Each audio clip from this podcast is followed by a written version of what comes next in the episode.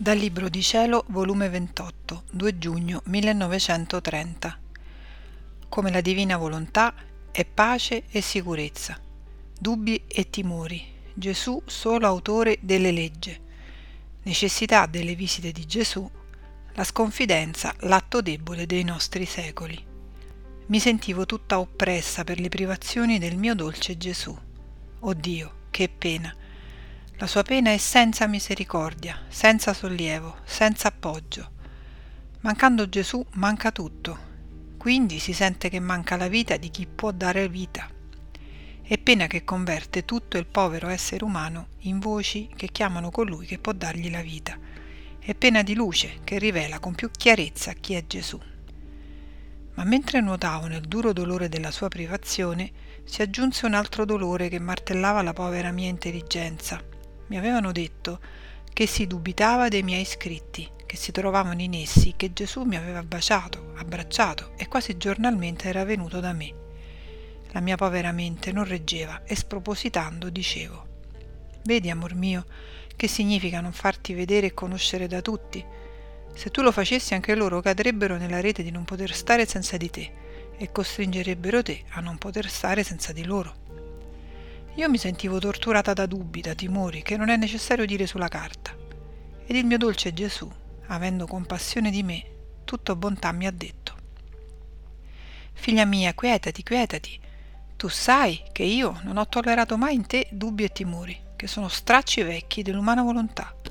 Il mio fiat divino, dove regna, non ammette queste miserie, perché per natura sua è pace e sicurezza, e tale rende l'anima che si fa dominare dalla sua luce. Perciò io non voglio da te se non che il tuo respiro, il tuo palpito, tutto l'essere tuo, non sia altro che volontà mia e amore. L'amore e la divina volontà uniti insieme formano la più grande offerta, il più bello omaggio che la creatura può fare al suo creatore, l'atto che più rassomiglia al nostro atto. Perciò rimaniamo al nostro posto di amarci sempre e mai interrompere il nostro amore. Una volontà divina sempre compiuta e un amore mai interrotto sono la cosa più grande che si possa trovare in cielo e in terra, che è solo del nostro essere divino e di chi si dà in balia del nostro volere. E poi, figlia mia, perché tanto ti affliggi di ciò che hanno detto? Io sono l'autore della legge e nessuno mi può sottoporre a nessuna legge, perciò faccio quello che voglio e che più mi piace. Il disporre delle anime, il compiere in uno un mio disegno, un altro in un altro, è un diritto che ho riservato a me solo. E poi, che cosa è più?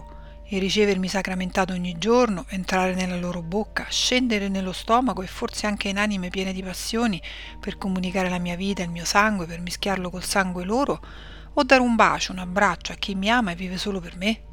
O com'è vero che la vista umana è corta e fa grandi le cose piccole e piccole le grandi, per la sola ragione che non sono comuni a tutti. Oltre a ciò, tutto ciò che è passato fra me e te le tante intimità, i tanti eccessi del mio amore, le mie ripetute venute, lo richiedeva il decoro della mia divina volontà, che dovevo far conoscere per mezzo tuo.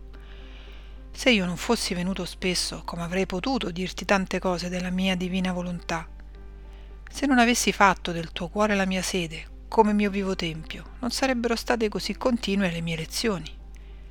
Perciò dovrebbero comprendere che tutto ciò che ho fatto all'anima tua doveva servire alla mia divina volontà, la quale tutto merita, e il sentire le mie tante condiscendenze amorose doveva servire a far comprendere quanto amo la creatura e quanto posso amarla, per elevare la creatura al mio puro amore e alla piena confidenza che deve avere verso chi tanto l'ama. Perché se non c'è piena confidenza tra me e le creature, non si possono elevare a vivere nella mia divina volontà. La mancanza di fiducia mette sempre ostacolo all'unione tra creatore e creatura e le tarpa il volo verso chi tanto l'ama. La fa vivere rasente la terra e, a onta che non cade, le fa sentire al vivo le sue passioni. Molto più che la mancanza di fiducia è stato l'atto debole nel corso dei secoli e a volte anche le anime buone sono state arretrate nel cammino delle virtù a causa della mancanza di fiducia. Ed io, per togliere questo sopore che produce lo spettro della mancanza di fiducia, ho voluto mostrarmi con te tutto amore e alla familiare, più che padre e figlia, per richiamare non solo te, ma tutti gli altri a vivere da figli, come cullati nelle mie braccia. Ed io ho gustato, e anche tu, com'è bello, avere la creatura tutta amore e tutta fiducia con me. Io posso dare ciò che voglio ed essa non ha nessun timore di ricevere ciò che vuole. Onde, messa in ordine la vera confidenza tra me e la creatura, viene tolto il maggior ostacolo a far regnare la mia divina volontà nelle loro anime. Perciò, figlia mia, io so dove tendono le mie mire, a che deve servire ciò che faccio di grande e di bello quando eleggo una creatura. Loro che ne sanno? E quindi hanno sempre da dire qualche cosa sul mio operato. E se non fu risparmiata la mia breve vita qua giù, quando la mia santissima umanità stava in mezzo a loro, ed io ero tutto amore per loro, eppure, se mi avvicinavo troppo ai peccatori, avevano da dire che non era decoroso per me trattare con essi. E io li facevo dire, e senza dar peso al loro dire facevo i fatti, mi avvicinavo di più ai peccatori e li amavo di più per attirarli ad amarmi. Avevano da dire se facevo i miracoli perché mi credevano figlio di San Giuseppe. Avevano da dire che non poteva uscire da un fabbro il Messia promesso e andavano suscitando dubbi sulla mia divina persona, tanto da formare nubi intorno al sole della mia umanità. E io suscitavo i venticelli per sbarazzarmi delle nubi e ricomparivo più sfolgorante di luce in mezzo a loro per compiere lo scopo della mia venuta sulla terra qual era la redenzione. Perciò non ti meravigliare che sul modo che mi sono comportato con te hanno trovato da dire, e sebbene hanno formato le nubi intorno all'operato che ho ottenuto con te, io susciterò i miei venticelli per sbarazzarmi di queste nubi. E se amano la verità, conosceranno che il modo che mi sono comportato con te, ad onta che io non l'ho usato con altre anime, per il nostro amore era necessario, perché doveva servire alla nostra stessa volontà per farla conoscere e farla regnare. Poi ha soggiunto con un accento più tenero, Figlia mia, poveretti, non sono abituati a camminare nei campi della luce della mia divina volontà. Quindi non è meraviglia che la loro intelligenza sia rimasta come abbagliata.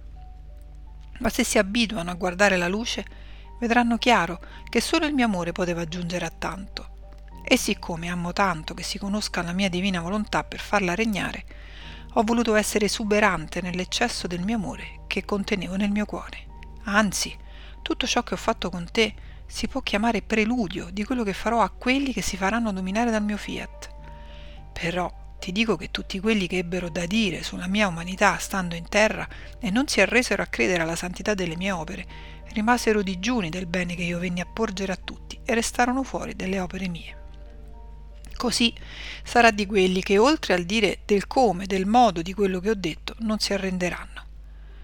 Anche loro resteranno digiuni e fuori del bene che con tanto amore volevo porgere a tutti.